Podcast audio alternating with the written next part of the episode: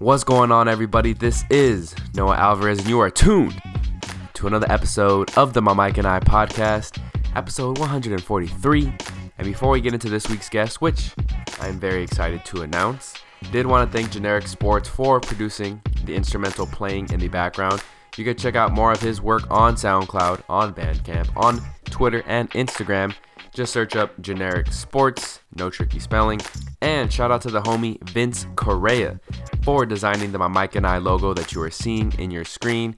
He also helps out a ton too with the graphics that go into the My Mike and I Instagram page. If you're on Instagram, go ahead and give it a follow at my period Mike and period I.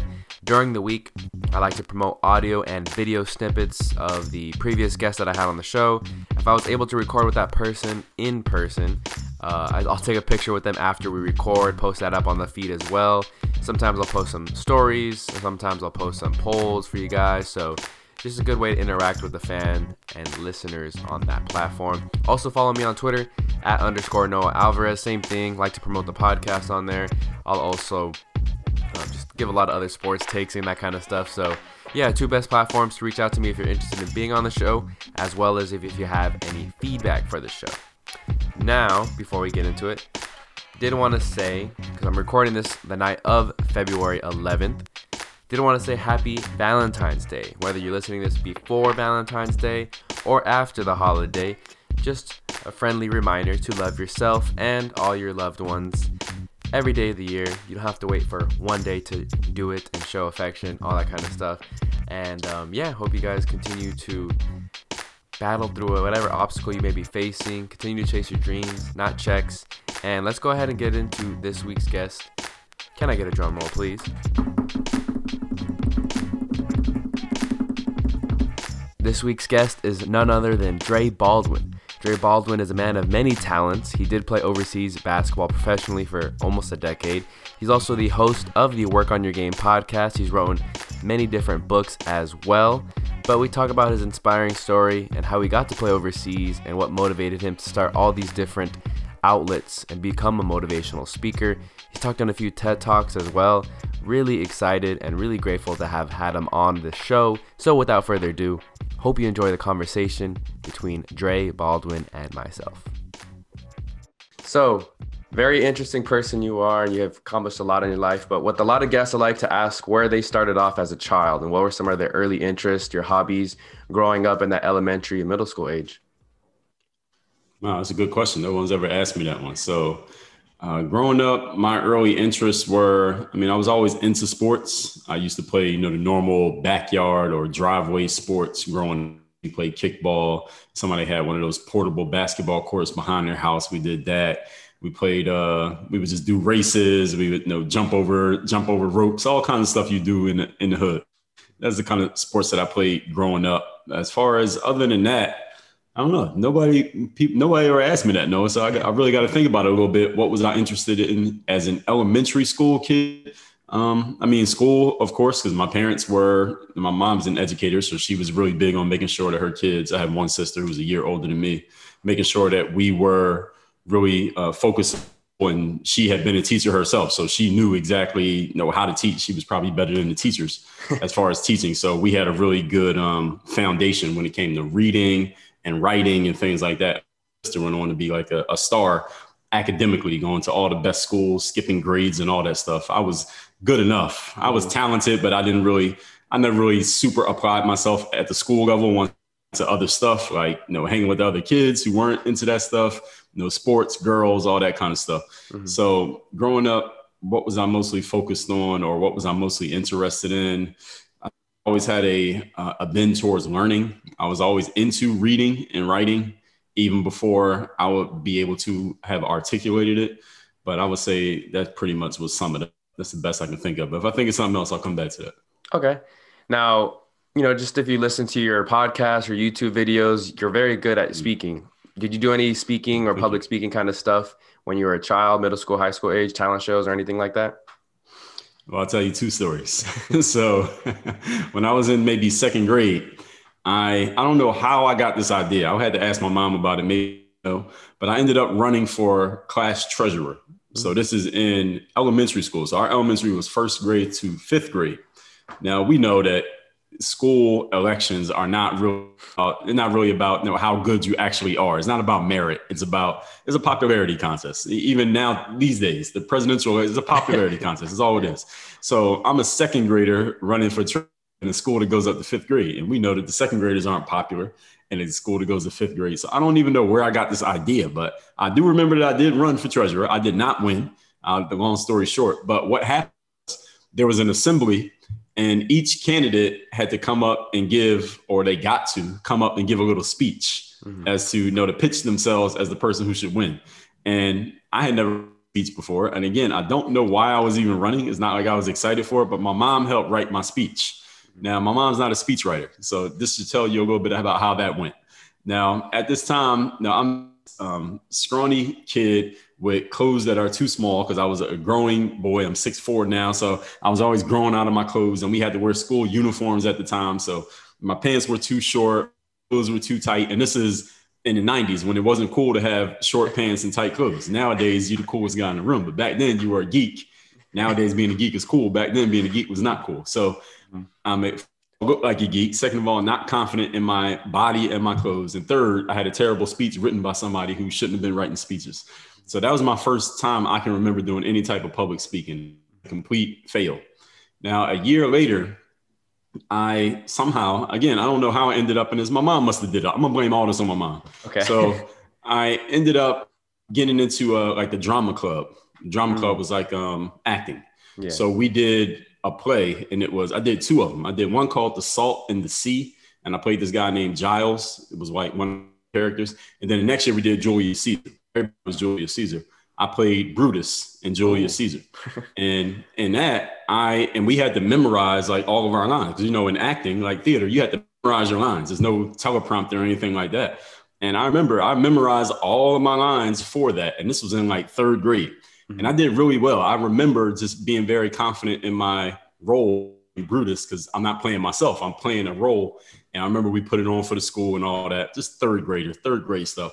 But I did really well in that. And I think it was then that I noticed, I don't remember it, but I noticed I had a propensity for being able to take in a good amount of information and then be able to, all I was doing was reciting somebody else's script. But mm-hmm. later on in life, I still do that kind of to this day. I don't memorize my line videos and podcasts now, but that was my first successful public speaking uh, endeavor, Noah.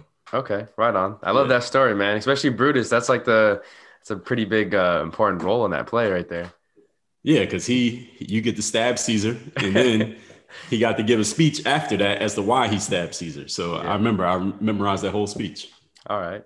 So yeah. fa- fast fast uh, ah, fast forwarding to high school. Mm-hmm. You know, obviously you became the D- Division three basketball player who played overseas and whatnot. But when did that love for basketball first kick in in high school? Wow. Well, that came about. I mean, I'd always played all different kinds of sports. We dabbled in different stuff. My first sport, the first sport that I thought I could be somebody in was actually football, because that's the sport. You know, growing up, we didn't have we didn't have a bunch of people with basketball ambitions, but we all would play football in the backyard because football was a sport that we would watch on even more than basketball back mm-hmm. then. And we would play, you know, just in the driveway, two hand touch football and stuff like that. And it was only later that one of our neighbors moved in and they had a portable basketball court. But you got a kids at that age, we get the portable course and we lower it. So it's not even 10 feet. We yeah. lower it so we could dunk on it and make it easier for us to play on it. So none of us was really that ambitious about basketball. But football, we all thought we could play because also with basketball, you got to, we're assuming you got to be a certain height. And for the most part, you do. Now, as kids, none of us was like super duper tall. But anyway, that's why we were playing football. And I used to watch this guy named Deion Sanders. Oh yeah, Deion. prime time. And yeah, yeah. So I thought I could be like Deion because I was pretty fast. I was faster than everybody on the block. So I thought I could be Deion Sanders. And then I played a little bit of baseball, but I wasn't good at baseball at all. Basketball, I didn't really start playing until about age 14. Mm-hmm. Didn't start playing basketball like every day until around age 14. And it was around probably age 16 when I still wasn't on my high school team yet because I got cut three, didn't even play till my last year and sat the bench that year around age 16, I got the idea that I want to be a professional basketball player. I don't know, there was nothing in my reality that said that was actually going to happen, but I believe that I had the ability to do it because I knew I was continually getting better. I could feel myself getting better, even though I wasn't having the results. So as far as falling in love with it, I don't know if there was ever a moment where I was fell in love with the game, but that was the thing that I was doing. And I've heard somebody say, I think it was Mark Cuban, owner of the Dallas Mavericks, who talked about you don't need to follow your passion. You should follow your discipline. Follow the things you're actually putting time into. And what I was putting time into was showing up to that court and working on my game. So the more you do something, if you're getting any kind of results, probably the more you're going to like it, the more of an affinity you'll develop. So that's where it came from, probably around age 16, the middle of high school. Okay, right on. And so you mentioned your senior year, you didn't play a whole lot, but how did you go about as far as putting your name out there for colleges and eventually make a college roster? Yeah, so it wasn't through basketball.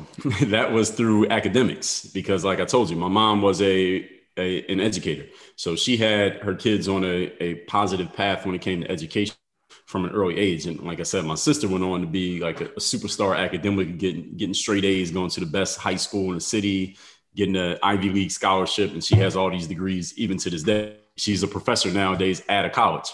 Oh. Now, me, I had the again, I had the the tools and I had the talent and I had the the foundation coming from my parents.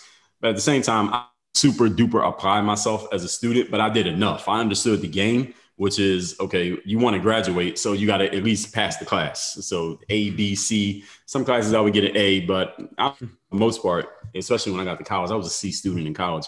Not because I was average of average intelligence, I was of average effort but I knew the average effort would be enough for me to graduate. So going back to your question, in my high school, I went to this like a magnet school. They have those where you live, where yes. like you like the best student, quote unquote, best students get to go to these schools. Mm-hmm. So I went to a magnet high school, and the way they had it at that time, I graduated from high school in the year 2000, just to give everybody reference. It was weighted. So in other words, they took all the schools in the city of Philadelphia, which is where I'm from, and the magnet like if you got a C at a magnet school, that was the equivalent of getting a, a B plus or an A at an average school, like a neighborhood school, because theoretically the coursework was harder at the school. Now I don't know if that's actually true because I only went to one school, but I was probably like a, a B student in high school. I was good enough, but I wasn't like trying to dominate academically. I didn't really care. So my grades at that magnet school weighed against everybody else made me look like a star to the colleges. So my senior year of high school, eh, how old are you, Noah? I'm 26. Okay, so you've been through the senior high school. So in high school, that senior year, they colleges start sending me letters. So I would get all these random letters from school. There'd be form letters. I didn't understand that, but I thought I was somebody special because I'm getting all these letters from college. And they're saying, "Hey, we really want you to come here." But it was just simple. They probably sent out a million of those. I just yeah. got one because I had good grades and I had good um, SAT scores. Hmm. So because of that combination, I started getting all these. They called them fee waivers. It was like you can apply to the school, but you don't have to pay the application fee. Hmm. So the application fee would be like 50 bucks, 100 bucks. And if you apply to a bunch of schools, that stuff starts to add up. And I wasn't paying, I didn't have the money, my parents were paying it. So every application fee waiver that I received, I just applied to that school. I just applied the logic. Like, all right, it doesn't cost me anything to apply. I just apply. So I just any school that sent me a waiver, I applied. Now in my high school, they had a, a standard of sending every student to college. They had they would roast, hey, 100% of our students go on to college, or they get accepted at least. So we had this bulletin board counselor's office that had every senior and it had a list of every school you had been accepted to. So I started looking at that like it was like competition for me. I was like, all right, I'm gonna get accepted to the most colleges. so even though you can only go to one, right? So I just started applying to every school that sent me the fee waiver. I got accepted to like 13 colleges because I was just applying everywhere. And I remember I got accepted to the school called David Lipscomb University or David Lipscomb College. And it was in the middle of Tennessee, like redneck Hick County, Tennessee. And I went to high school in North Philadelphia. So we hardly had any white people school except for the teachers. And I remember telling one of the counselors because I got accepted to the school and I was looking at their bro. They would send me brochures. You know, it has all the beautiful pictures of the campus. Right. I was like, yeah, I want to go here. I want to go to Scone University. I've never even been, I don't even remember being out of the state of Pennsylvania. I want to go to Tennessee. And the counselor was a white woman. And it was funny because she would just laugh and say, like, you go there, you're gonna be, you're gonna be experiencing shock. You're not even gonna know what hit you you get out there. Mm-hmm. And she didn't say it in so many words, but I I kind of got what she was trying to say. Like, yo, you're going to school in North Philadelphia. You want to go to Tennessee, and but anyway, what's funny is I Penn State, which is just as white as that Tennessee school would have been. But anyway, I got accepted. I don't even remember what your question was. Tell me the question again. Oh, just I honestly I forgot too. I was enjoying hearing your story, so you can go ahead and continue. Okay. All right. So I'll tell you the rest of it. So I got accepted to all of these schools. I had like 13 on the bulletin board. And then here's what happened. Late in my senior year of high school, so I've been accepted to all these schools, but I didn't have a reason to choose any one of them. Mm-hmm. Because just because you got accepted to a school, the fee waiver mean you could apply for free, but that doesn't mean you can go there for free. You still got to pay to go to school. Now, I didn't have an academic scholarship. I maybe had a few little small ones, but I didn't have amazing grades. I wasn't spectacular. So my family was going to have to pay somehow, some way for whatever school I went to. And I didn't understand all the intricacies of that at the time. So at my senior year, my counselor, a different counselor, black woman, she gathered a bunch of the young men in school and said, Hey, you all should come to this meeting because we have a recruiter coming here from Morehouse College. Now, anyone who doesn't know what Morehouse is, is an HBCU, historically black college down in Atlanta, Georgia. And Morehouse, it has alumni like uh, Martin Luther King went there, Spike mm. went there, and a few other very prominent black men went there. And it's an all male school, mm. uh, Morehouse. So this guy was coming to our school and they send their recruiters, you know, colleges send recruiters around to go recruit. Now, since they're HBCU, they go to predominantly black high schools and they're only looking for men. So they know exactly who their target audience is. So the counselor gathered about eight of us men from who were seniors at my high school. This guy comes in, gives a presentation about Morehouse, and he's talking about the school and this and that. And there was one thing about Morehouse that turned me off was that he said once a week, every student on campus has to wear a suit all day when you go to class because and this is their their theory was this is preparing you for the professional world that you're going to be moving into after school. I didn't really like that idea because first of all, I like dressing up that time. And the second thing was I knew I, what, what I wanted to do after school, which was play basketball. So I didn't need to wear a suit and tie. I'd be wearing shorts and sneakers. But anyway, I listened to his whole presentation. He, got, he had all of our information. He had our transcripts, our school transcripts. He had our SAT scores of all the eight guys in the room.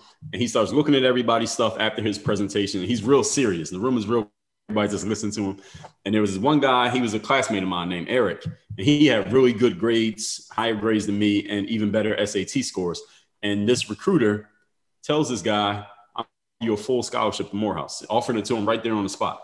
Damn. I don't know if Eric ended up going there. I never heard from Eric after high school, but he offered him a full scholarship on the spot. And then he looked at mine and he saw mine and mine is Eric. So he offered me a half scholarship. He said, I'll offer you 50% uh, scholarship to come to Morehouse. And he didn't offer anybody else anything, anything. Mm. But he wanted all of us to. So I told the counselor after that, and she was really excited. I told my parents, they were excited because I finally had a reason to choose a specific college because all these other colleges accepted me. But why would I go to this one or that one or that? And now my parents were happy. I realized why they were really happy is because now they're thinking we don't have to spend as much money. That's why yeah. they were really excited. they didn't care what school I went to. Yeah. They were thinking about their pocketbooks. So here's what ended up happening to that I get damn near to graduation. And we're almost at high school graduation. And my parents uh, called me into their bedroom and said, listen, um, we know you got that scholarship to Morehouse. And they have been so excited because now they're like, all right, we finally have some direction for college. But they said, even looking at the 50% that is remaining, mm. we can't afford to pay that because the scholarship he had offered me was just off of the room and board, 50% of the whole cost. That didn't include the tuition. Mm. And I remember looking up Morehouse's uh, cost maybe just a couple months ago because I was thinking about this exact story that you're asking me or that I'm telling. And each year is damn near fifty thousand dollars for for an out of state student. Yeah. I'm from Pennsylvania, so you know in state yeah. is cheaper. So my parents are like, if we take out loans for this, because I wouldn't have got the loan because I didn't have any but if they took out loans to pay for me to go to Morehouse, my mom said, we'll be in debt for the rest of our lives. We'll be paying mm-hmm. this off forever if we take out loans for you to go to Morehouse. So you probably can't go to Morehouse. Mm-hmm. I couldn't argue it because I have any money to put up. So they said, well, look, you also got accepted to Penn State. Now I'm from Philadelphia. So that's an in-state school. Mm-hmm. They said that Penn and the tuition for Penn State for an in-state student was low. And they said, look, you can go to Penn State Abington, which is a branch campus, which is right outside of Philadelphia. The main mm-hmm. campus of Penn State is about four hours away from Philly, but mm-hmm. the branch campus was close. And drive from my home, family's home, to that campus every day. It was only 20 minutes away. Uh-huh. And they didn't even have dorms. So I'm basically going to the 13th grade, going to Penn State, living at home. So this is what you can do instead. What do you think about that? Now, I don't know how anyone who's listening to this was raised, but you know, when your parents ask you a question, like, what do you think? But it's not really a question. yeah. Like, be with us because you don't have, you can't offer anything else because you ain't got no power. So that's basically what it was. I said, okay, I didn't have nothing. What could I do? Mm-hmm. So that's how I ended up going to Penn State Abington. And your question was about uh, walking on in college. Yes. I think that's what your question was. Yes. So I finally get to Penn State Abington. And I had never been to the campus before the day of orientation. And orientation was in the basketball gym. And the campus is so only like four buildings. So walking on, for those who don't know what that means, it means nobody knows you. You don't have a scholarship. You just literally walk in and try to prove yourself. So that's what I did. The first day of campus, I saw where the gym, first day of school, where the gym was. I found out what time everybody came to play basketball. I figured the basketball team players would have to come through there at some point because there's only one gym. Yeah. And I just kept showing up to the gym every day, just playing with whoever was in there, just random dudes who had no business playing basketball. I was just playing with them. Finally, the basketball team players showed up, and you know they asked like, "Hey, are there any new guys here who we should be paying attention to?" And I had started to catch some people's eyes, and that's how I got my foot in the door. And then basketball tryouts or practices started, and the coaches saw me, and they said, "All right, this guy's on the team." It wasn't really that hard of a situation because the campus was pretty small and I ended up being a starter freshman year of college. Go figure. After I sat on the bench in high school, so mm-hmm. that's how I got into walking on in college. No, it's a long story, but that's how it happened. Yeah, but I think like I, like hearing that story is is very refreshing because there's a lot of late bloomers, right, quote unquote. And I think a lot of times, you know, the pressures that be in high school, you know, especially now in the social media age, everyone has, you know, their highlight tapes that they want to post or, you know, they got offers from such and such. But there's a lot of people who even make, you know, the professionals in the NBA, NFL, MLB that weren't stars at their high school and they you know bloomed later right. on. So I think that's you know a very inspirational story and just to kind of keep at it, especially if you love something. You know, you can get a growth spurt later. You just develop your skills and mm-hmm. confidence. And like you said, you're playing basketball since you said 14, correct? Right. Yeah, so you know that's you know you have a little bit more years under your belt that you didn't have in high school, so the confidence and your abilities are just naturally going to get better over time. That's right. That's yeah. what happened. And then, so I read too that you transferred to Penn State, another branch of Penn State, Altoona, correct? Yeah. So you want to hear that story too? Yeah. How did that come about? All right. So my freshman year of college at Abington, um, again, I became a starter. I didn't have amazing, maybe you know nine, ten points a game, but I was a starter. So I started to get some game experience that I needed. Like you talked about being a late bloomer, I didn't have a lot of game experience. So that summer, I would drive up to now in the same home I grew up in while I'm my freshman year of college. But now, since I'm a student at Penn State, and I have that student ID, I can use the campus facilities anytime I want because I'm a student. Mm-hmm. In the summer, because I had grown up playing basketball on the blacktop, on the concrete outside. Nowadays, kids growing up playing ball, and they don't even play outside anymore. Now everybody has to be in the gym because you got to have your camera and you know yeah. film yourself and all that. But, but we grew up. I mean, I'm a little bit. I'm a generation ahead of you, but we grew up playing ball in the street, outside in the street. Whatever. If it was raining, you just couldn't play ball that day. But nowadays they got the gym. So anyway, since I had access now, I stopped playing in the neighborhood playground. I would just drive to the Abington campus every day in the summer to use their gym to work on my game. And the funny thing is, none of my teammates ever came in the gym. We all had access to it, but after basketball season ended, I never saw any of those guys ever again. They never came back in the gym. They weren't working on their games because these guys weren't like serious basketball players. They played because they were good enough and mm-hmm. it was available, but they they weren't ambitious. They weren't like trying to go to the next level or anything. They were playing now, but they knew basketball was going to end in a year or two, and then they would move on to their you know, quote unquote regular lives. But I had that ambition, despite I'm at this nobody school where nobody comes out of here playing ball. So I would go to the gym every day. Empty gym. I mean, beautiful gym. Empty gym, just work on my game by myself, lifting weights. This is the first time I lifted weights at that point. I'm about 19 years old after my freshman year just using the gym every day and it'll be dead empty. A beautiful campus. I would, would work out there to, to this day. If I still lived in Philly, I would still be going up there to work on my, but there'd probably be players in there. Mm-hmm. But anyway, one day I had not eat, not eaten breakfast at home. So I parked my car next to the gym like I always did, but I walked across the campus to the cafeteria to get some food first before my individual workout. And as I'm walking out of the cafe with my food, this dude just walks up to me and starts talking to me. He says, Yo, man, what position do you play? Now, mind you, we in the cafeteria is the time. It's not even the middle of the school year, so it's not even that many people on campus. Right. And I wasn't even taking classes. I only came up there to use the gym. I wasn't taking any classes, and I don't know this guy. And I look at him and I say, you know that I even play? What, what is he even asking me? And yeah.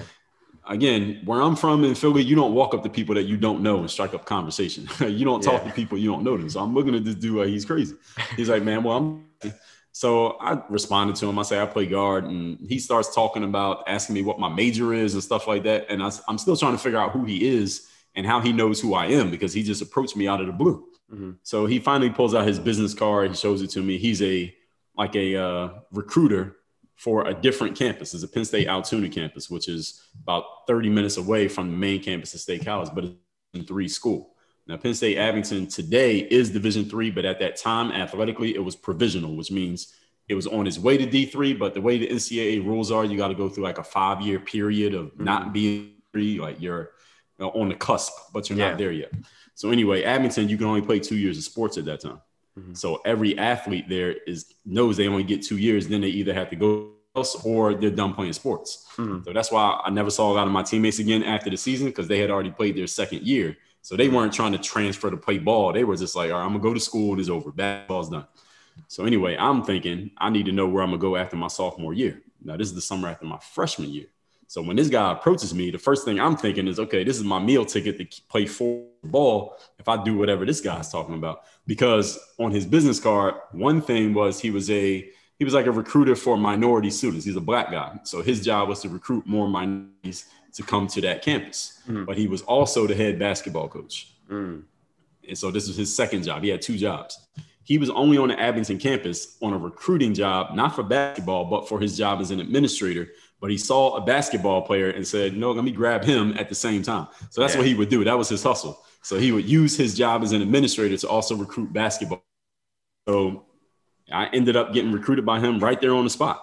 And I ended up going to Penn State to all that. And I tell people all the time, that was a lucky, super lucky break because this dude, I later found out, he didn't know who I was. Yeah. He was not, he was not on the campus looking for Dre Baldwin. Mhm. He had no reason to believe I was even going to be there. And mind you, it's not like he came to the basketball gym and said, find some basketball players. He was in the cafeteria talking to people. He just saw me walk by. And he said, and later on, he told me the story. He said, you know, as a coach, I knew what players I needed from my roster the following season. And when I saw you walk by, you looked like the kind of player that I needed. But he didn't even know who I was. He didn't even know if I was any good. I might have been a complete bum. but he approached me. He approached me and recruited me anyway. And it's not that I actually happened to be good. So that was a stroke of luck. And that luck only happened because I had taken the initiative to go to the gym and work on my game every day in the summer on my own. Nobody told me to do that. I was just doing it on my own. And one day I happened to get lucky. So that's how I got recruited to Penn State Altoona. Right. And I think a lot of times people misunderstand luck, right? Luck is something that they wait for and they wish for and they just sit in their room or whatever they're doing, but they don't really do anything to change like their habits and stuff like that. But you know, Right. in your story right there, you're going to work every day, right? Or to, you know, to the Mm-hmm. gym every day to put in some work and, and work on your game, work on your craft. And it, you know, the luck just happened to follow because you were taking that initiative. And I feel like luck has that right. sort of luck luck works in that type of way where other people who have that misconception of luck where whereas is oh you know something that you just wait for and wait for and not take any initiative or take any changes and that's where they mm-hmm. get mistaken and sometimes they're off less left disappointing and like oh all the other people get lucky and it's like no they yeah sure they did get lucky but like in your story you're also like you know going to the gym every day and no one told you to do that that was out of all your you know your passion all of your will that was all out of you you know Right. And one thing I tell people all the time about creating luck is you got to be outside. Mhm. And I use outside metaphorically, but outside means be where things are happening so that you put yourself in position for something lucky to happen. But if you're just sitting in the house waiting for somebody to call you or waiting for someone to light up your inbox, then the luck probably won't occur. But if you go out and you make calls and you knock on doors and you reach out to people, then happen. Like you started this show, you put yourself in line for luck. Mhm. Somebody may hear this and they'll take a liking to you because you're out there. But if you're just sitting around waiting for it, of course it's not going to happen. Right. So going back to the college basketball, how did the Altoona experience or the experience at Altoona differ than the Abington experience? Well, the thing about Altoona is that the coach is a little bit more hands-on because at the Abington campus, you know, everybody kind of like part-time. Our coach was even a part-time coach. He had a full-time job, not on campus, and he coached like as a, a side gig because Abington, again, they didn't have a big program for sports or anything like that. for the most part, it was only two years anyway. But at Altoona, our coach was closer to full time. He technically wasn't even full time because he had a full time job as a recruiter, mm-hmm. but he was also the basketball coach. So he was just around all the time because he had an mm-hmm. office on campus and all that. But it wasn't an athletic building office. He had an office in the admissions office. You know what I'm saying? Yeah. But because he was, he kind of intertwined them. He, his hustle was to intertwine coaching and recruiting at the same time. So that's how everybody knew him. But anyway, he was much more hands on than the coach at Abington. And he told me when I first came here, he said, Look, I know once he recruited me, he did background on me and found out about me and talked to my previous coach and said, Well, one of Dre's bad habits is that he doesn't always practice hard. Not practicing, practicing by myself, I was always good at, but with team practice, I didn't always practice hard. Mm. Be boring. It was monotonous anyone who's played basketball knows like it's the same plays. You gotta run the same plays over and over again, the same drills every day. I would get bored with that stuff. So I wouldn't practice hard, but I was good enough to still play good. The coach told me, look, I know you're better than some of the your teammates here, but if you don't practice hard, you're not gonna play. And he wasn't lying because when I didn't practice hard, I didn't play. And I didn't, I played, but I didn't play as much as I should that year. I probably should have been the leading scorer on the team and all that. But I ended up being like eighth in minutes per game on the roster just because my bad practice habits. I only started one game. It was the last game in, in, the playoffs. I finally started practicing hard and I finally earned a starting spot. But last game of the year, we lost in the playoffs. But anyway, that's how things went at Penn State Altoona my sophomore year. Then that's the same coach, coach who had just recruited me. He called a meeting after the basketball season and told us that he was probably going to lose his job because the program was decided they had decided they were going to hire a new coach. Hmm. And he did lose his job. A new coach comes in, this guy named Armen Gilliam, who had, he had played in the NBA back in the the he got drafted like right after David Robinson in 1987. Oh, played through the 90s and he retired in like early 2000s. He played 13 years in the league. Mm-hmm. But Armen Gilliam wasn't that much of a basketball coach. He didn't quite understand NCAA system and all of that. But anyway, out of the basketball program early in my junior year because it was just a anybody who knows college sports knows that when a new coach comes into a program, a lot of the former players or the returning players don't last into the regime, not because they're not good, but because the coach wants to bring in their own people. It's just right. like if a new CEO comes into a company, some people just lose their job. Hmm. So it was the same thing. So I ended up out of the program the middle of my year. I didn't even play basketball the rest of my junior year. I didn't even play on the team my senior year at all in college at a D3 school now, I still have this vision that I'm going to become a professional athlete. Doesn't really seem to make sense. But no, I was still friends with guys on the basketball team. My roommate was on the basketball team. These guys are still my best friends to this very day. So I was still, everybody knew me as a basketball player, even though I wasn't even on the basketball team. So it was just like that. I did play intramurals, which is like where you play against yeah. other guys on campus. I won the championship in intramurals. So I always tell people that. So even though I didn't play my senior year, I did win the championship. I averaged like 40 points a game playing against guys who, you know, selling used cars the next year. Yeah, yeah. I did my yeah, I did my thing in intramurals and we would play pickup. One thing that we did start doing is me and you know, a couple of my teammates, we a couple aspirations of playing pro basketball. So now I'm gonna get around guys with some ambitions, even though we're all at a D3 school. But we would go play pickup against you know whoever. Everybody in the city of Altoona knows we would go leagues. We would go any gym we heard that guys were playing ball who could play. Mm-hmm. We would show up and we would play against them. We play in all kinds of leagues, any kind of tournament. And because where we were in the middle of the state of Pennsylvania, a lot of people wouldn't notice if you're not from Pennsylvania, but there are a lot of colleges around there. Mm-hmm. So we're at D3 Penn State Altoona, but D1 Penn State main campus is 45 minutes away from us. So we would drive up every Friday and we would play pickup mm. in their gym. Now, Penn State's main campus has like 80,000 students. Yeah. So they have an intramural building that has like eight full courts, and everybody show up and play pickup there. And we would just, we start, just started showing up. And what we would do, we would have on our practice jerseys from our campus every day when we are playing, because guys would see us and they're like, these dudes look like they can play, and they would look at us like, I've seen these guys before. Where who are they? So they started to notice us, and they saw our practice jerseys. They're like, oh, they go to the Altoona campus. So up there at State College, words start getting around like, yo, these random dudes go to our campus are coming up here playing pickup and winning. Like, yo, and so what happened is after a couple of weeks of us showing up, these other guys, they're not even on the basketball team at Penn State, mind you. They're like regular campus guys, but they mm-hmm. like basketball. So they start bringing more and more people. Each week they start coming with more people because they're like, yo, we can't let these dudes come to our campus and be running the gym in our on our campus. So they start trying to beat us and we would be beating them And at first, they, we were clashing with them. They were really trying to like punk us because they're like, "Yo, you can't come on our our turf and beat us." But eventually, we, we became cool with those guys. And then word eventually got around to the basketball team, the D1 basketball team at Penn State. And it wasn't even just the men's team, the women's team as well. Mm. Because at this time, the women's basketball team was ranked top 10 in the nation. They had a few players that ended up playing in the WNBA. Wow. So the girls, and anybody who doesn't know, for I'm sure the WNBA does this, but college basketball absolutely does this. The basketball team will recruit male basketball players, not from the team, but males to come practice against them so the girls can kind of like get tougher playing against men because the men are a little bit more physical, can run mm-hmm. faster, jump high, theoretically speaking. Okay. Shout yeah. out to the female players. Yes. So they would come to the intramural gym, the women's basketball team, to play against males, wow. and they'd be winning. And the mm-hmm. girls could, these girls could play. This oh, hell yeah. Nation team. These are not some sissy girls. They could actually play, and they would be beating people. And then they ended up playing against us. We would beat them though.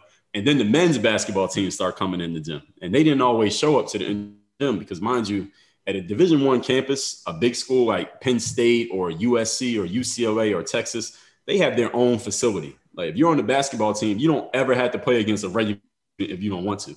You could go into the basketball only facility that nobody mm-hmm. else can come in and practice all you want. But they would show up to the intramural building and play against whoever because they just wanted some competition they get used to looking at themselves and playing by themselves. So they would just show up. And then when words start getting around that these random dudes from Altoona were showing up on their campus, they start coming in there. Mm-hmm. So we be in there playing, and almost like we generated this whole crowd on a school that, at a school that we didn't even go to because we kept coming up there and we were actually playing, and they were like, "Yo, these dudes can actually play." And everybody knows that the Altoona camp three school, so they're assuming D3, these guys can't play. But then when they saw us play, they're like, yo, these guys can actually go. So that's how we started to actually make friends with, we made friends with the women's players up there, with players up there, and with just regular students up there. So we used to, I mean, we spent half our time on State College's campus partying and just knowing people because we were always up there playing basketball. So that was actually, aside from on the actual basketball team, Mm-hmm. That was one of the best experiences in college was the pickup games that we played and the fact that we would just go wherever. There was also uh, there was a, another D3 school there called Mount Out.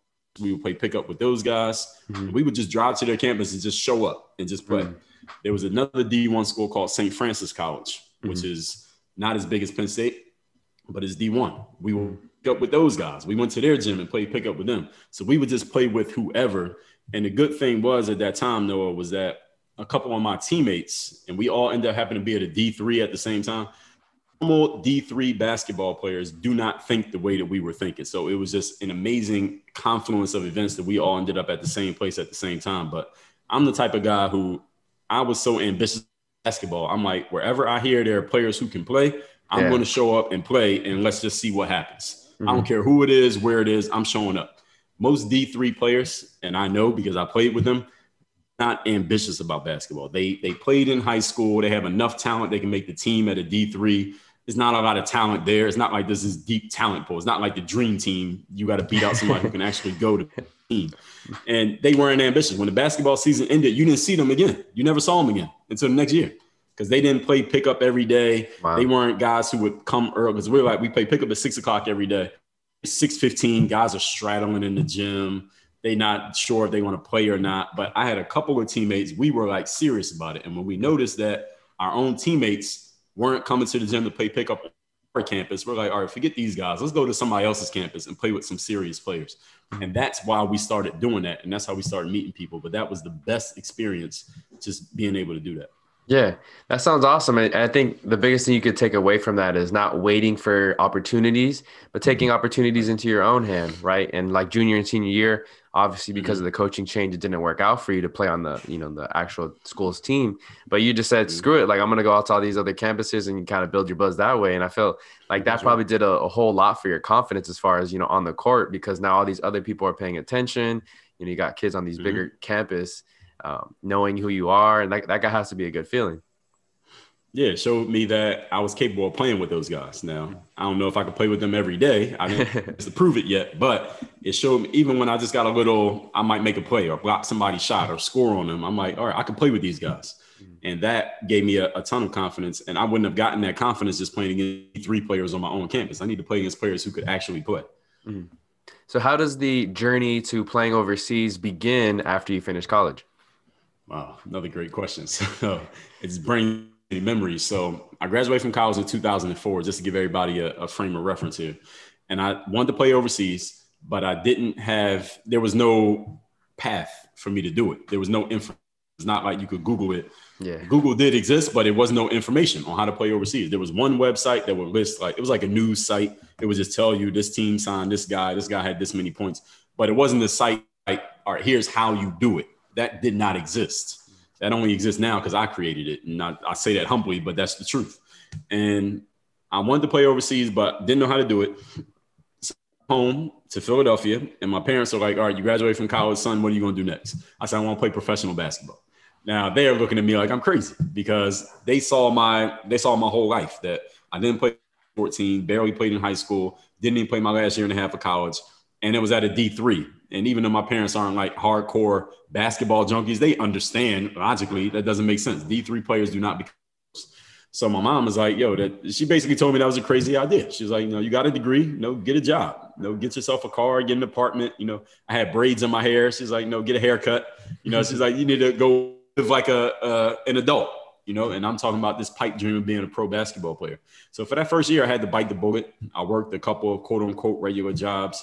I became an assistant manager of Foot Locker. That was my first job out of college. Mm-hmm. And I worked at this gym called Bally Total Fitness, selling gym memberships. I did that for my first year.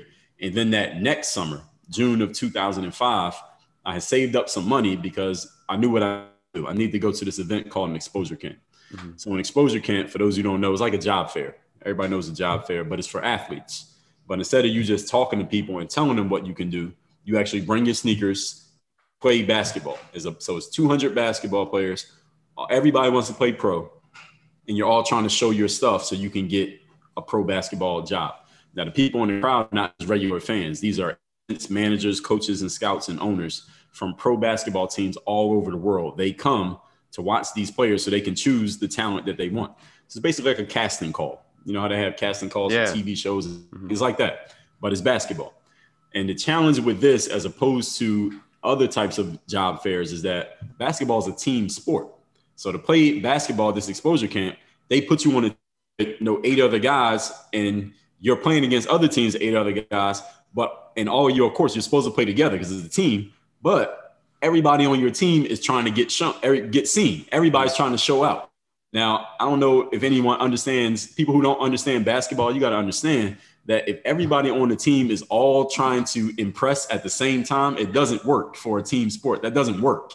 It all works the way that it does because LeBron is the guy, and everybody else on the team knows that LeBron gets the shots. He gets to score all the points and everybody else is okay with that. But at an exposure camp, everybody's trying to be LeBron at the same time. Yeah. It does not work. So you got to kind of, but if you don't play like that, then nobody will notice you. So mm-hmm. it's like you had to balance, you had to walk this tightrope between being selfish, but not looking like you're being selfish.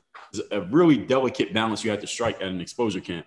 Luckily, I was able to do that. I had a couple highlight plays there, some dunks and stuff like that that got me noticed. And I played pretty well at that exposure camp from the camp, they wrote up a scouting report about me, and it was really good. It made me look really good, and it was written by somebody other than me. So it's one thing if I say I'm good; it's another thing if somebody else says it. And then I got the footage showing myself playing at this camp, and this is really important footage because I didn't have any good video from my college experience, and because at college I was only playing at the D3, and a lot of overseas teams didn't really care about D3 highlights anyway, because who are you playing against? You're playing against a bunch of players who ain't even good anyway. Mm-hmm. So playing against these pros at the exposure camp, this is really important footage. And I didn't get a job from the exposure camp. I went back home to Philadelphia after that camp. It was in Orlando. And that camp cost $250 in cash. That's what I said. I saved up the money. That's what I had to save up. Mm-hmm. Go back home to Philadelphia. Now I start out. Here's another time I took initiative. I went on Google and I looked up basketball agents because I knew what I needed. I needed someone who had the connections to the overseas teams who could sell me player for the team. Because basically agents are the go-between, just like they are in the literary world or the modeling world or the TV world. They are the connection between the teams that have the jobs and the people who want the job. Mm-hmm. So I started reaching out to agents saying, hey, here's him. I had collateral that. Here's my scouting report. Here's my game footage. or I told them I would send them game footage because this is not YouTube. This is before YouTube. yeah. It's a VHS tape. All right. So VHS tape. I told any agent who would respond to me, I will mail you a physical copy of my tape. That's how it was back then. So I reached out to about 60 agents, footage to about 20 of them. One agent was interested in signing me. He signed me, and he's the one who got my career started. He helped me get a job in uh, Kaunas, Lithuania. That's how I started playing basketball overseas. Mm. So, was there a big culture shock moving from Pennsylvania to another part of the world in Lithuania? No. So my high school counselor was wrong.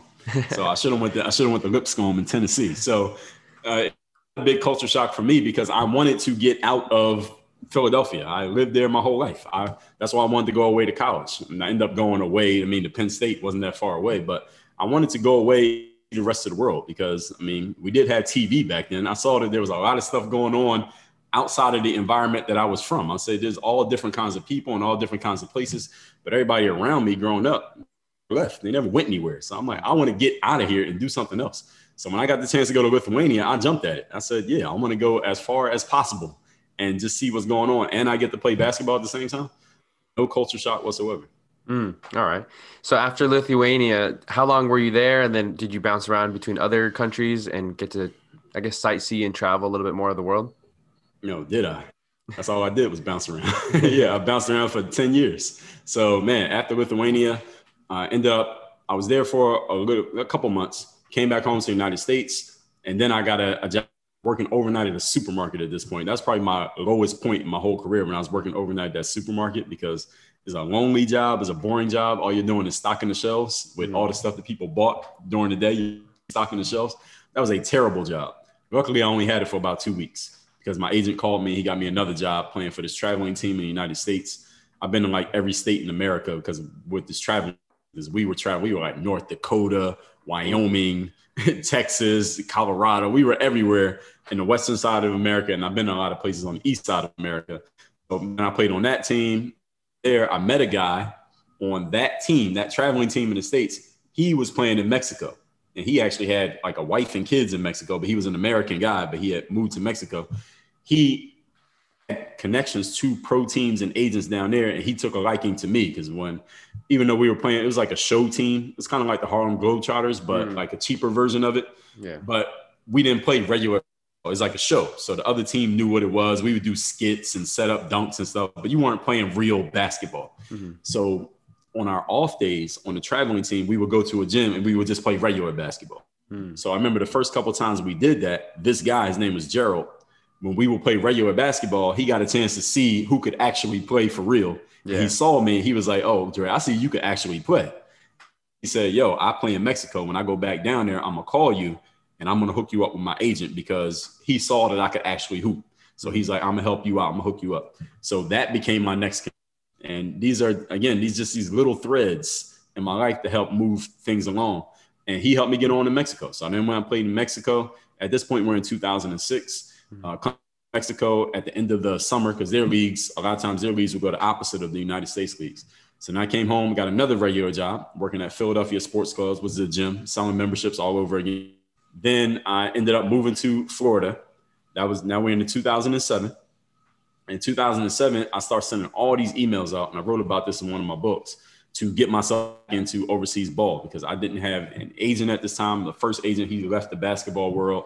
I hadn't played in a year, and I didn't have any prospects. So I said, all right, I'm just going to send out emails every day. I send 50 emails a day until I get my next job. And I started doing that and I got on in Montenegro. And that was a job that I completely brokered that deal 100% myself, negotiated everything. Got on to play in Montenegro again in 2008. Come back home. At this point, I'm living in, in South Florida, where I am now. Then I went to Germany after that, came back from Germany. And when I came back from Germany in 2009, that's the first time that I said work on your game on a YouTube video. And that's where that whole brand began when I first said work on your game. I already had videos on YouTube, but that's when I first branded myself with that phrase.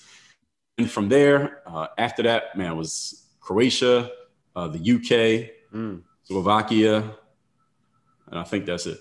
Okay. I played up until 2015, but at this time, I'm still putting videos on YouTube. I started writing books. There's a bunch of other things. I had a parallel career going mm-hmm. at the mm-hmm. same time.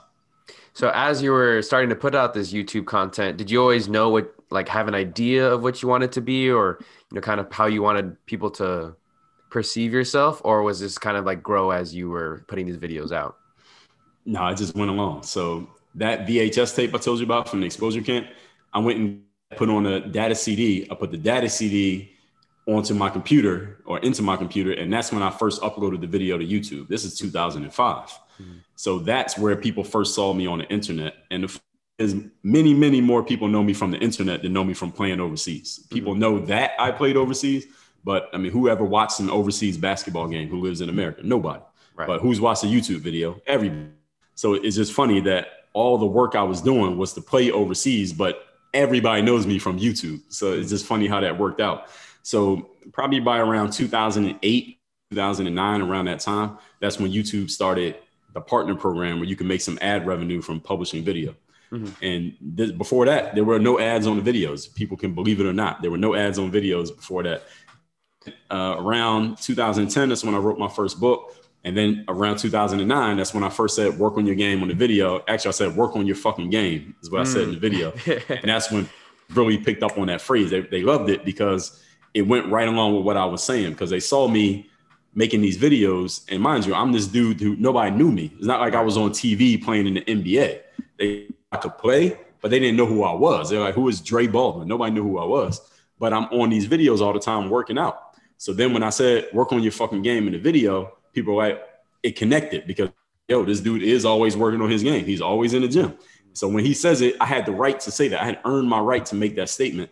So people really bought into that and people started repeating it back to me. Work on your game.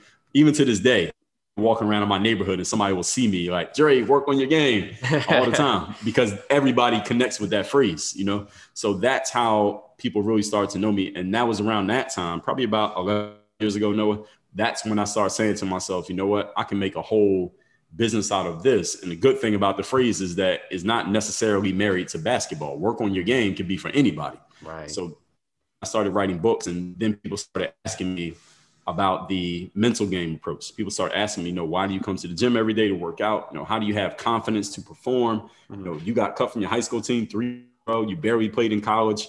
Well, at least at the end of college, you walked on that at D3. Now, how'd you have the idea to try to play pro with that? Like, that's a crazy idea to even think you could play pro off that kind of background.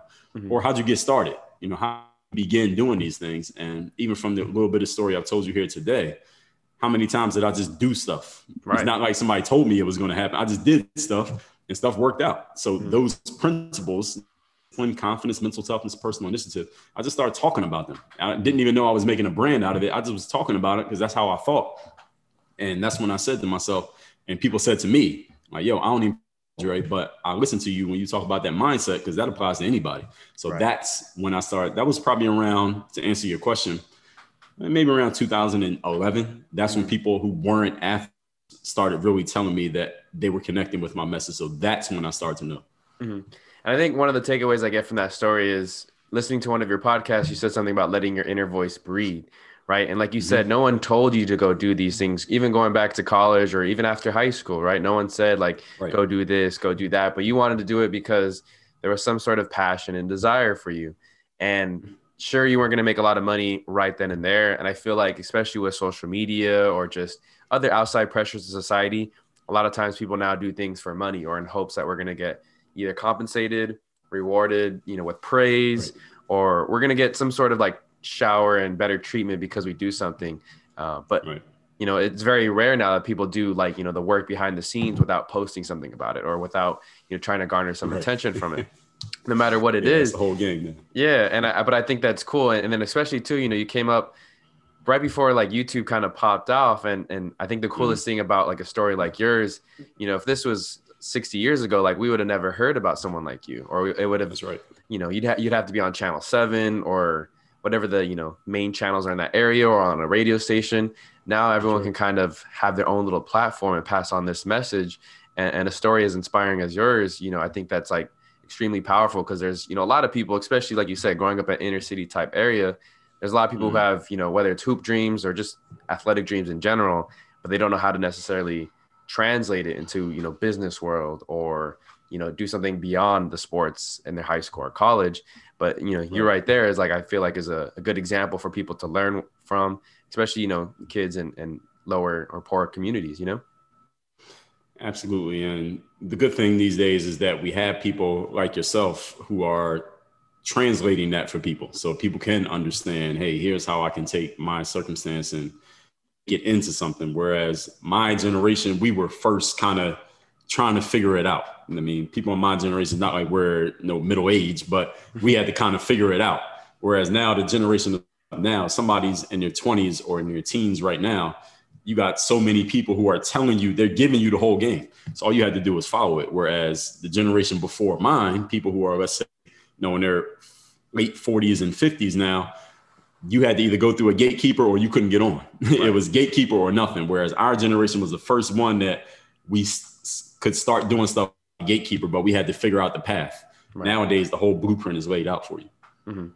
So, do right. you still do you miss playing overseas basketball or professional at all, or was the decision no, to hang was the decision to hang him up? You know, uh, fine as is. Yeah, it was my decision 100 percent to stop playing. I stopped playing when I was 33, so I'm, i just turned 39 a couple days ago. So my it was my decision to stop playing because I just saw other myself in the, the business realm of things and I saw more ways that as far as what I could do business wise, as far as the work on your game message and some opportunities that I saw for myself outside of playing sports, they were sitting there at that moment. And I'm like, man, I got to take these opportunities. I can't say, all right, y'all wait for another year and then I'll start doing stuff. And, you know, sometimes even then I, w- I would do online dating and relationship now. I would do online dating. And here's a funny thing that a lot of people don't think about when you're talking to athletes, especially when you play overseas, is that every time I met a female and they would read my little profile and I say, you know, I this and I play overseas, they would say, all right, well, are you going overseas again? Because I might, if I'm going overseas, they're like, well, I can't commit to this dude or mm-hmm. really get serious with him because he's about to go to Europe or do something like that. It was more than one time that I was with a chick and I was about to go overseas. And she's like, well, yo, I got to go. No, I got to do what I got to do. You got to do what you got to do. I got to do what I got to do. And those relationships got lost. You know, that was another thing that is an underrated aspect of playing overseas. A lot of people don't talk about.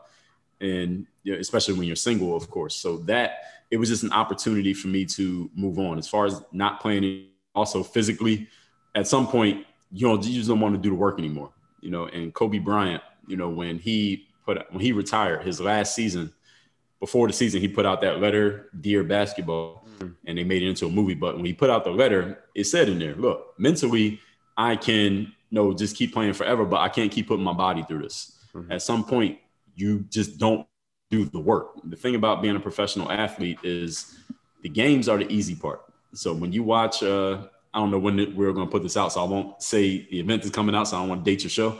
But let's say you watch a football or NBA games. The games are the fun. All right, that's the fun part of being a pro athlete is everything else that makes an athlete retire. No athlete retires because they get tired of playing in the games. They get tired of the training, the ice tubs, the foam roll, the sports massages, the injuries, the recoveries, the their trainer making them do stuff. They get tired of that stuff. That's the stuff that makes you stop playing sports. It is the games. If all it was the games, we wouldn't be talking right now because I'll be playing at this exact moment. Okay, right on. yeah. So after you re- retire in 2015, you already said that you had a book out. You already said that you were doing stuff on YouTube. But when did you know the right. work on your game? Did that, I guess, kind of say kick in, in a, into a higher gear as soon as you retire, or did you take some time off, or what was your plan after that?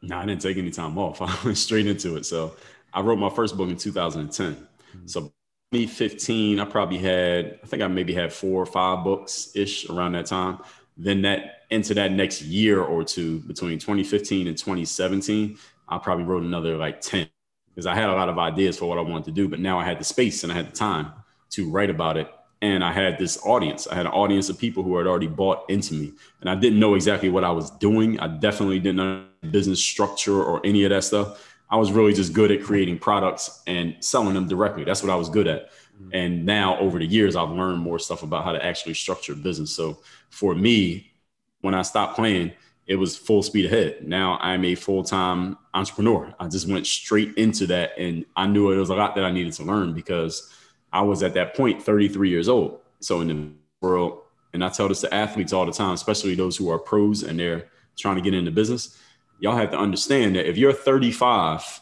and you just stop playing and now you want to be an entrepreneur, you're competing people who they've been an entrepreneur since they got out of college. Right. So the whole time you've been playing football or baseball, they've been learning business and you weren't doing any of that. So you're 10 years behind them, even though you're the same age, 10 years ahead of you. And I had to humble myself and look at myself the exact same way. So I still consider myself relatively new in the business world because I was playing sports. I was putting out products and videos and stuff, but I'm a full-time business person. Whereas these people have been in business since they were you know, 19, mm-hmm. 22. I just got into business. So I'm still learning. Mm-hmm. Right on. Okay. So you said that you had a lot of ideas, you wrote a lot of books. Did it ever yeah. become like overwhelming or how did you, I guess, space out your work so that you didn't have overlapping ideas and, and get, you know, overwhelmed with certain things? I always have overwhelming ideas, even to this day. I got a lot of overlapping ideas. The, the key thing to know is just prioritizing, just mm. deciding mm-hmm. what's the most important thing we're going to do now, then what's the most important thing we're going to do next.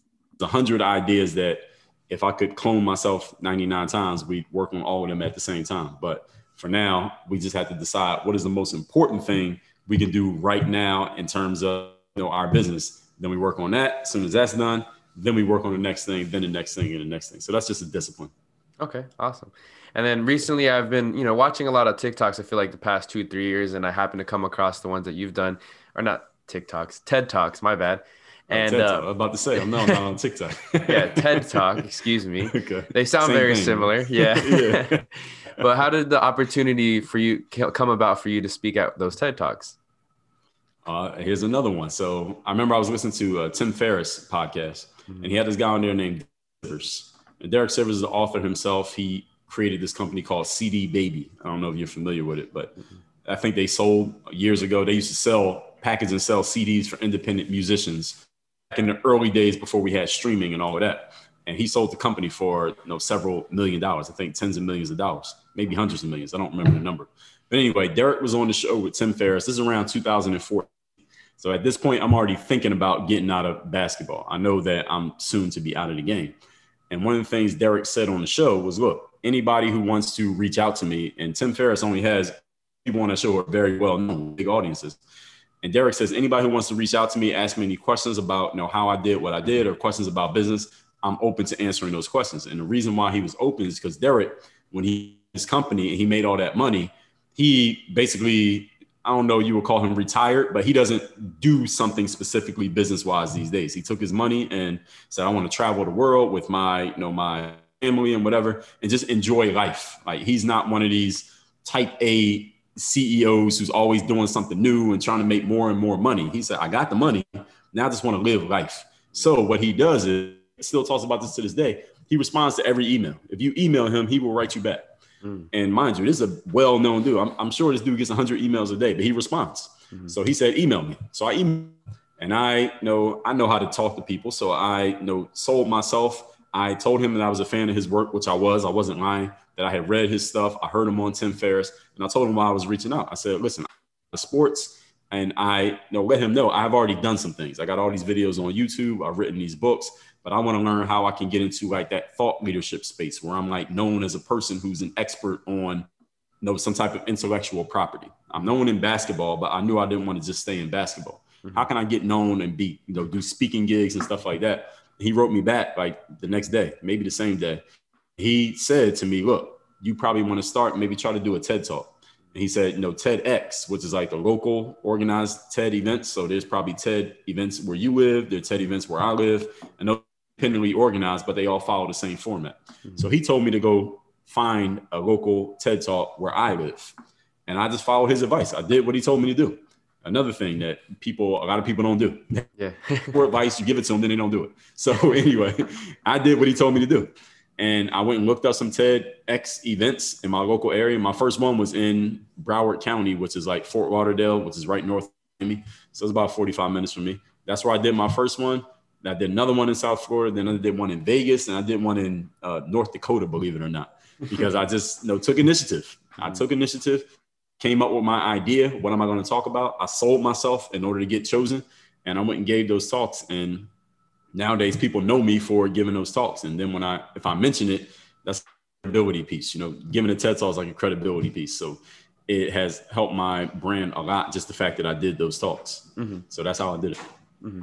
So I got to ask, after accomplishing so much between your books, playing overseas, your YouTube channel, TED Talks, everything, what keeps you motivated to just keep pushing out more content and just to keep pushing out your message?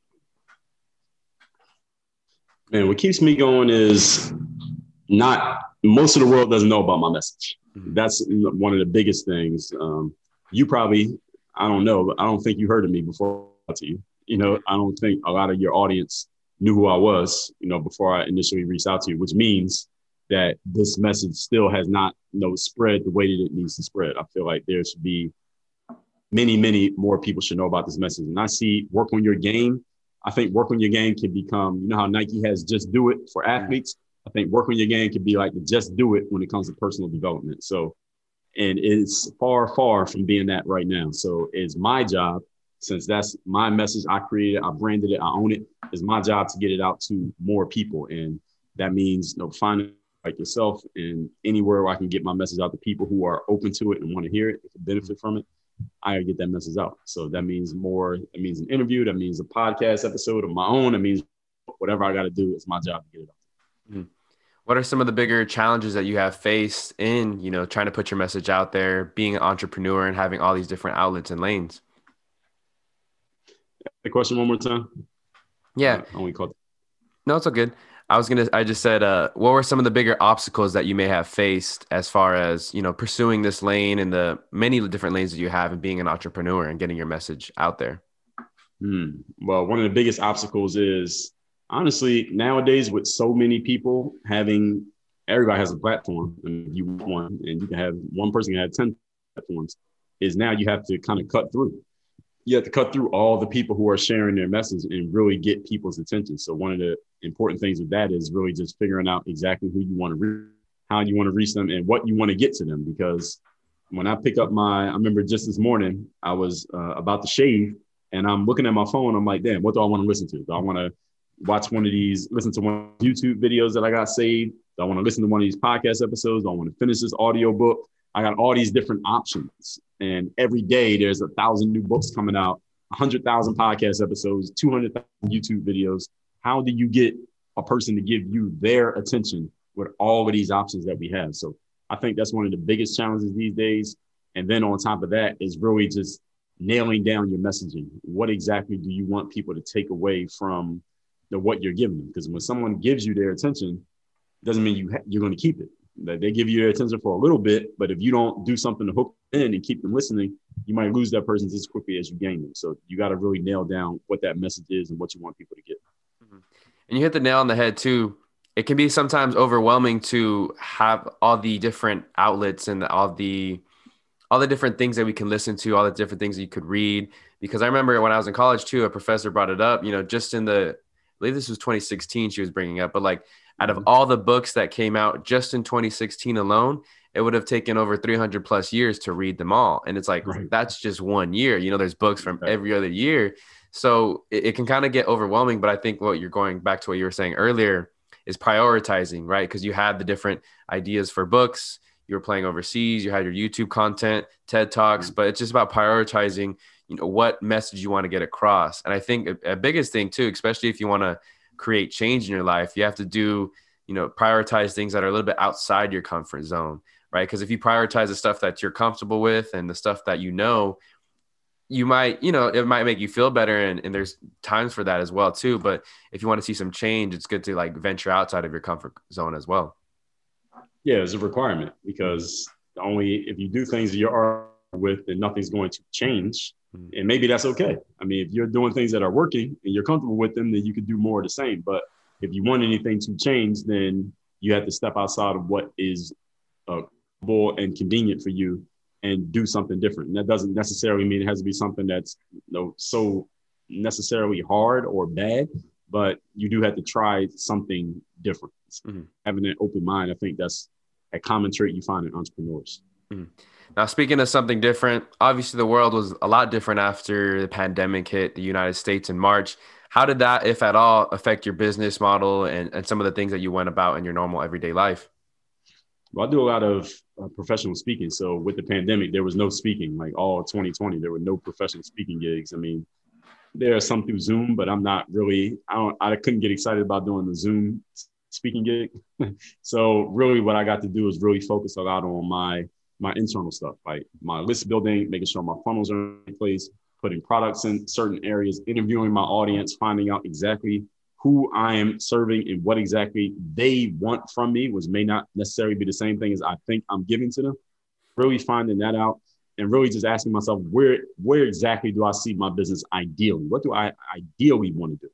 Is there things that I can do and maybe they work, but what do I really want to do? What's my business look like? And really getting a chance to focus on that since there wasn't really much business traveling we could do last year. So I think this year, or at least going into later this year, I think that stuff will start to.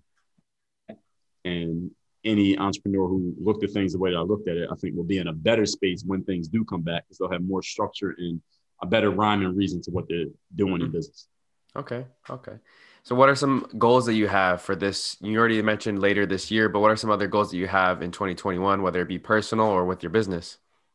Man, well, in business, we got at least two books coming out this year. One of them is already we're just working on the like the in matter, getting the covers designed and stuff like that. But the book is done, the audio book is done. We just didn't. We're going to put them out as a package deal. Then the other book, the second one, I had to finish just putting all this together. I've already done most of the writing, but just putting everything together and structuring it and all that. That's going to be the one we're going to put together a full launch and all of that for that book. That'll probably be we're in you know early in the year now, so I'm thinking maybe summertime, but it's too early to tell. That's one thing I'll be doing.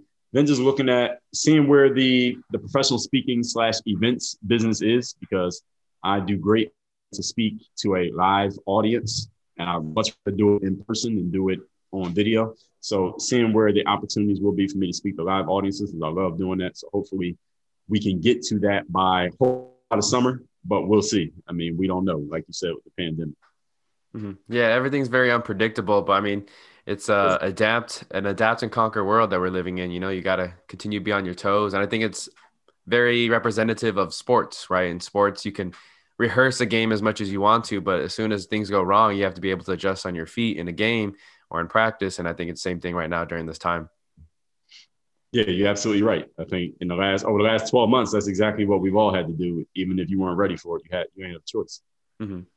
now with the now with the books do you have any title or do you have the titles in line already for those two books coming out this year? That way the audience can kind of maybe check those out. Uh, I do, but I can't tell you. okay. All right. No worries. can't tell you yet. But if anybody wants to get one of my books, I do have a people can get. And if you are all right, well, I can share with that later or now, whatever. Yeah, go ahead now and share some of the book titles that you have out. Okay. Are we on video? Yes, we're on video.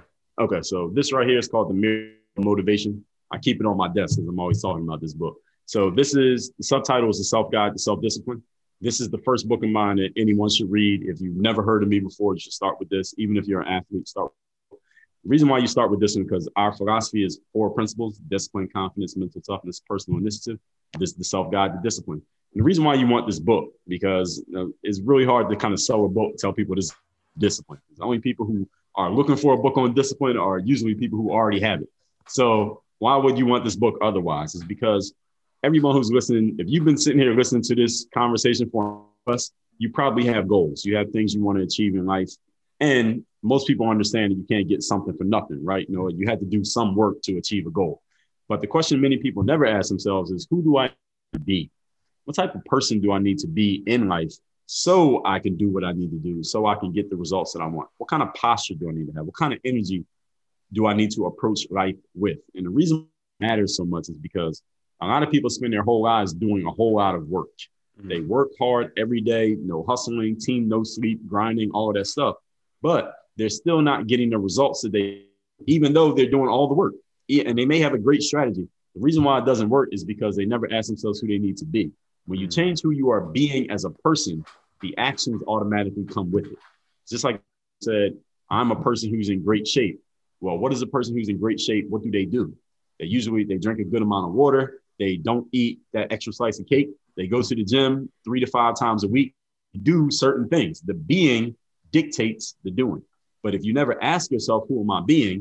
It doesn't matter what you do, you're not going to get the results. So this book is not me telling you what to do. That doesn't make sense. It's not me telling you who to be. That also doesn't make sense. This is me giving you the frameworks for you to answer the question who you need to be That's why it's called the mirror of motivation. So mm-hmm. you look in the mirror. It's not looking out the window, mirror. So you do what you need to do. I'll give you the book for free. Yes, the physical book. All you do is cover the shipping. I will ship it to you wherever you're at. You just go to mirrorofmotivation.com. That's the title of the book without the word mirrorofmotivation.com. That's where you get this book free. Wonderful. Wonderful. Thank you for sharing that.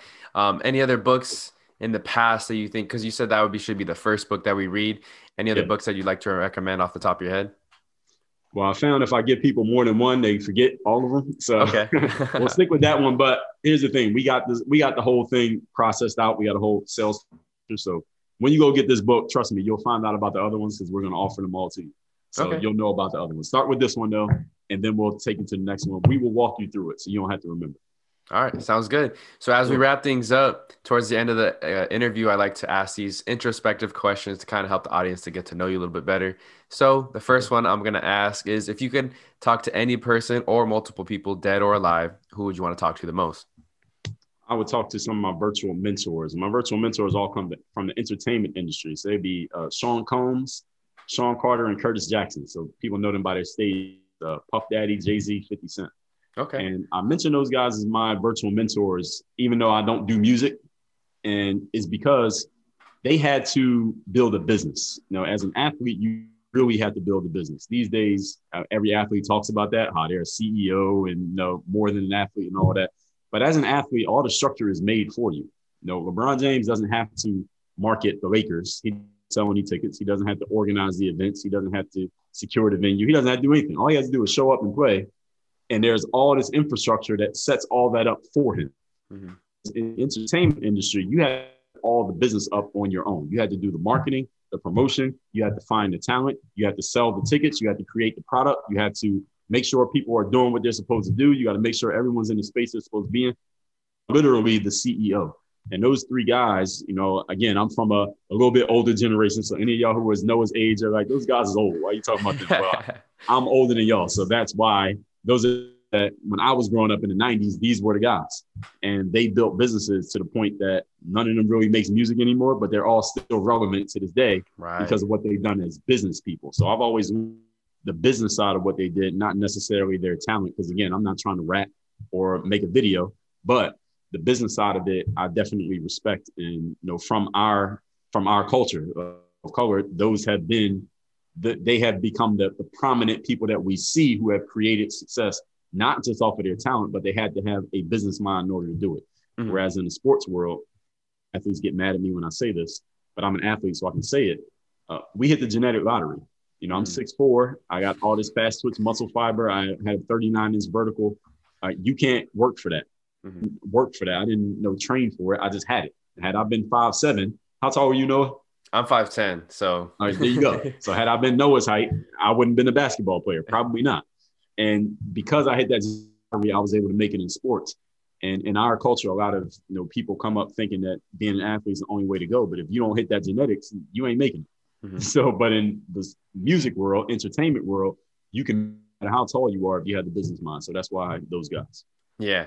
And those guys, it was cool to see the growth of them real quick, too, just to add on to that. Like 50 Cent, I was a big fan. I was still in elementary, middle school age, but I remember, you know, buying G Unit shoes and then the right. Rocawear with Jay Z. Obviously, exactly. you know, you know, all, all those guys were so influential, even to our generation. We were just a little younger. But yeah, those right. are definitely three people I'd yeah, want to talk They had the whole culture attention, no matter what age you were. Mm-hmm. Exactly. Exactly.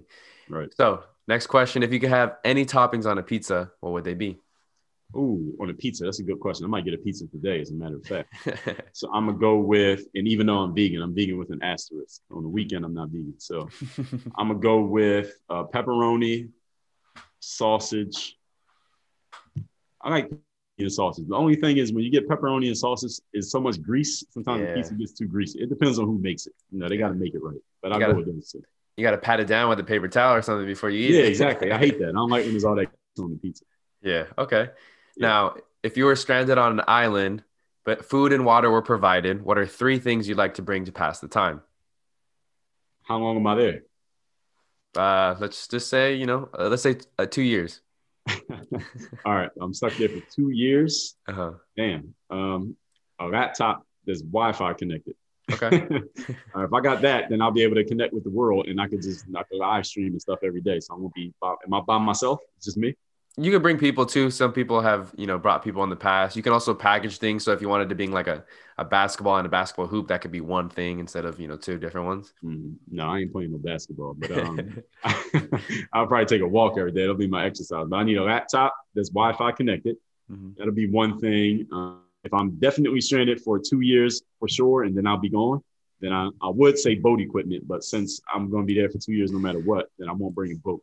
Um, damn, I could do damn near everything from that lap. Food and water is provided. I don't know. I would have to think about what else. Damn, a laptop would pretty much do everything that I need. I would have to think. I'm gonna have to. I'm gonna have to uh, take a take a rain check on the other two answers. I don't know. Okay. All right. Sounds good. We'll let you think about phone, that one. I guess we'll say a phone. Okay. It's pretty much the same thing. all right. All right. I'll well, bring a person. Actually, I'll bring a person. Yeah, I'll okay. bring my I'll bring my girlfriend with me. She'll keep me company. We'll really get to know each other. Yeah, right. yeah. A lot of one-on-one time. exactly. All right. So two more questions. If you could be reincarnated to any animal, what would you want to be reincarnated as? I'd be an eagle. I like mm-hmm. birds. So it can I can fly, I can you know see the the bird's eye view literally of the whole world. And I like watching I see the little Instagram when the birds fly down into the water and they just grab a fish. They just pluck the fish right out of the water from all the way up in the sky.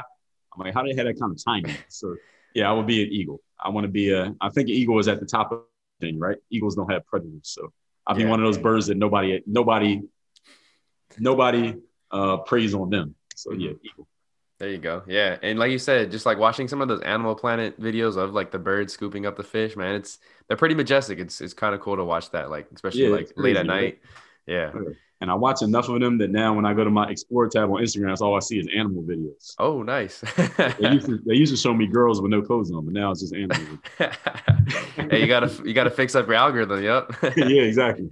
You watch right. two of them, then that's all they show you. Right, right. Yeah. So, so the last question: If you could give any advice to your younger self, what would it be? Uh, invest in personal development as soon as possible.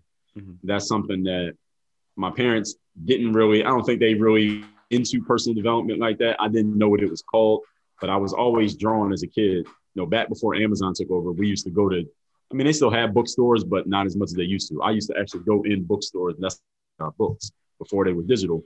And I would always be attracted to two sections, the sports section and the like the human psychology. That's what they used to call it, human psychology. Then it morphed into they start calling it self-help. And nowadays they call personal development, professional development, but it's the same thing.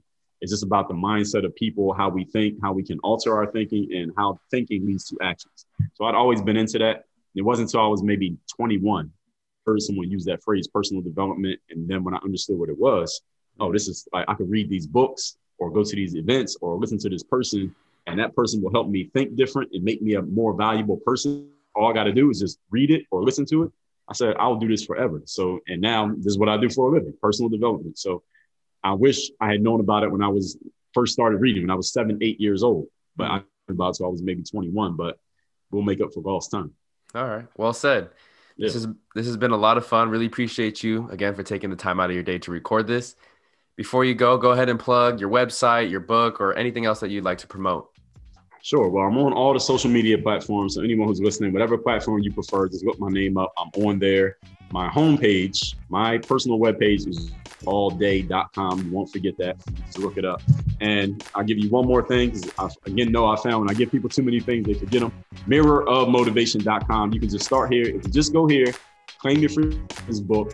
Everything else that I'm doing, you'll know about because then we'll have you. I have you on my email list. You'll get my emails. You'll get my new articles. I tell you about my podcast. Everything else that I'm doing, my whole ecosystem, you will find out about. This is your gateway drug of motivation.com. Just go there and get this book. Awesome. Well, thank you again, and hope you know. Best of luck with everything this year. Thank you, man. I really appreciate it. It's a fun conversation. Boom, that's going to wrap it up for another episode of the My Mike and I podcast, episode 143. And hey, if you enjoyed that most recent episode, this conversation with Dre Baldwin, be sure to leave a rating and review. If you're listening on Apple Podcasts, it'd be greatly appreciated. And if you're listening on any other platform, be sure to subscribe, follow, like the podcast homepage, and share it with a friend. Did want to thank again Dre Baldwin for being a guest on this week's show. Did want to let you guys know again to echo what he was saying at the end. The Mirror of Motivation. It's a book that you can cop for free on his book, on his not on his book, on his website, mirrorofmotivation.com. If you're interested in checking out more of his other books as well as his podcast, or just more information about Dre Baldwin and some of the things that he's you know done in his career, just check out workonyourgame.com. That's workonyourgame.com, and check out the book Mirror of Motivation at mirrorofmotivation.com. I'll leave both those links in the bio for you guys to check it out. Man, a lot of good stuff coming in 2021. It's been a rough week. Like I said in the beginning, though, it's Valentine's Day. Don't forget to love yourself. Self love is the best type of love. Continue to chase your dreams, not checks. Never stop seeking knowledge. And I hope you guys continue to battle whatever obstacle you may be facing at this point of your life. And with that being said, did want to thank again Generic Sports for producing the instrumental playing out in the background. Be sure to check out more of his work on all the social medias, as well as Bandcamp and SoundCloud. Just search up Generic Sports. Shout out to Vince Correa designing the Mike and I logo. And shout out to you, the listener, for tuning in to another episode of the My Mike and I podcast. I am the host, Noah Alvarez, signing off. Till next time.